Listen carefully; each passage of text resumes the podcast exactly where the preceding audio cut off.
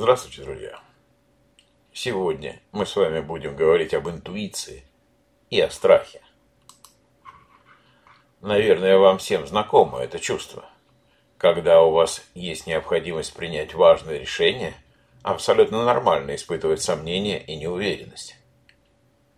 Мы часто слышим, когда люди говорят нам «доверяй своей интуиции», но проблема в том, что многие из нас путают интуицию со страхом. Если мы привыкли руководствоваться логическим мышлением и рассуждениями, мы можем потерять связь с нашими внутренними чувствами. Но как распознать, чем вы руководствуетесь, страхом или вашей интуицией, которая сообщает вам о том, что что-то не так? Есть две основные вещи, которые отделяют страх от интуиции. Страх связан с размышлениями о прошлом и беспокойством о будущем. Интуиция – это только настоящее. Страх обычно заряжен эмоционально, интуиция не эмоциональна.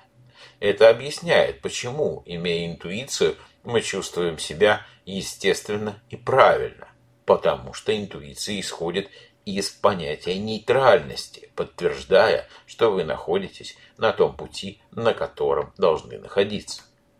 Страх часто отражает незажившую психологическую травму. Вот почему он воспринимается нами как тяжелый и дискомфортный.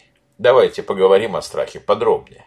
Мы все знаем ощущение страха, учащенное сердцебиение, одышка, неспокойный желудок. Но что на самом деле происходит в нашем мозгу?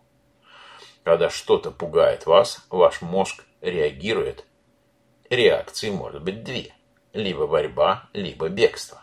Например, если видите паука, то для вашего мозга есть два пути. Что вы решите? Первый путь идет в миндалину. Это такое образование, сенсорная система вашего мозга, которая соединяется с тем, что вы видите. Именно за счет миндалины мы с вами видим, как видим, слышим, обоняем, осязаем и пробуем на вкус. Все это вызывает выделение адреналина, заставляя сердце биться быстрее, а тело потеть. Миндалина посылает прямой сигнал в ваш мозг, который говорит вам, что паук – это то, чего нужно бояться. Второй импульс идет к вашему высшему кортикальному центру, в кору головного мозга. Именно он отвечает за ваши логические реакции.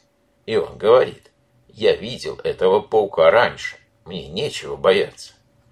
По сути, страх – это способ эволюции сохранить нас в безопасности. Это механизм выживания, который люди использовали в течение миллиона лет.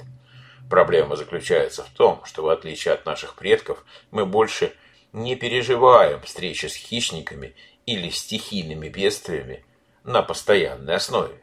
Сегодня большинство наших страхов психологические. Это включает в себя страх потерять работу, потерять любимого человека или того, что произойдет с нами в будущем. Когда вы руководствуетесь страхом, вы живете в мире наихудших сценариев, и это ощущение на вас давит. Ваши действия иррациональны и контрпродуктивны. Вы не живете в настоящем моменте. Есть мнение, что нужно больше доверять своей интуиции, особенно при принятии важных решений. Давайте еще попытаемся понять, как отличается страх от интуиции. Когда мы принимаем решение, основанное на страхе, мы чувствуем сильно выраженное облегчение, как будто только что пережили надвигающуюся опасность. Когда мы принимаем решение с помощью интуиции, мы чувствуем себя спокойно и комфортно, даже если мы не уверены. А есть исследователь, исследователь интуиции. Зовут его Мальком Гладауэлл.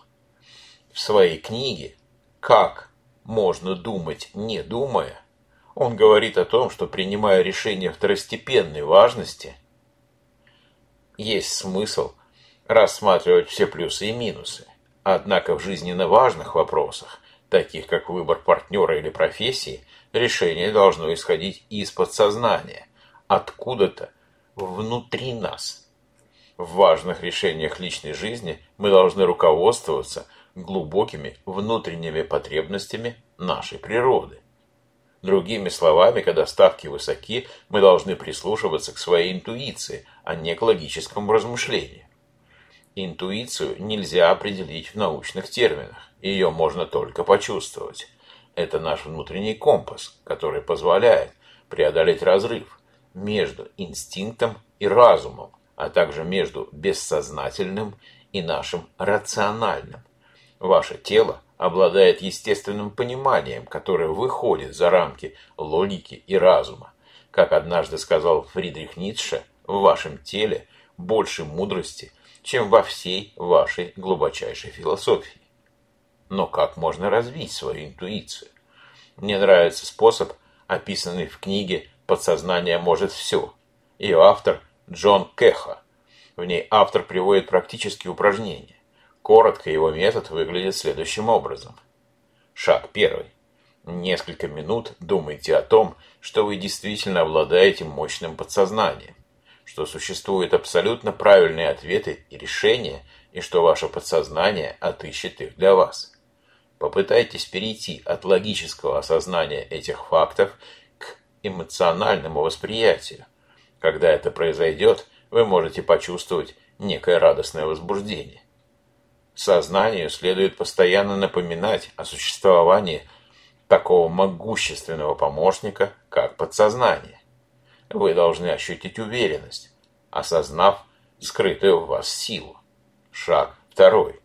Четко сформулируйте, чего вы добиваетесь от своего подсознания, какие ответы, решения или взгляды на проблему хотите от него получить. Несколько раз повторите про себя – что в этот самый момент ваше подсознание работает на вас. Не напрягайтесь, пытаясь представить возможные ответы. Разговаривайте со своим подсознанием уверенно, постоянно повторяя, чего вы от него хотите.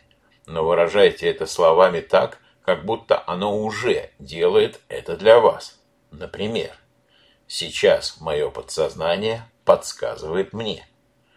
Повторите это про себя по меньшей мере раз десять, чтобы почувствовать, что процесс пошел. Шаг третий.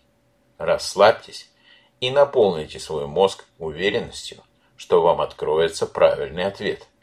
Помните, что вера и уверенность – это не просто ощущения, а колебания вашей творческой энергии.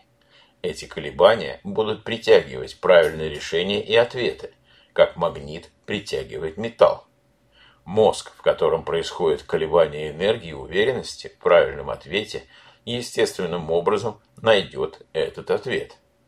Представьте, что вы почувствуете, когда вы найдете правильный ответ. Это может быть возбуждение, радость, облегчение. Попробуйте ощутить это прямо сейчас, но не напрягайтесь слишком сильно. Не стоит день и ночь думать о том, что подсознание скоро подскажет вам правильный ответ. Выполнение всех этих трех шагов по методу Кеха занимает не более 5-10 минут. Их лучше всего выполнять каждый вечер перед сном. Переход от бодрствования ко сну является наиболее подходящим моментом, когда можно достигнуть своего подсознания. В заключение этого выпуска нашего подкаста хочу сказать вам, что сознание, то есть логика, анализ, рациональный расчет и подсознание, наша с вами интуиция, даны нам не просто так, а как два взаимодополняющих инструмента. И только от нас с вами зависит, как сильно мы их будем развивать и как эффективно использовать. А на этом у меня все. Я благодарю вас за внимание и до встречи в новых подкастах.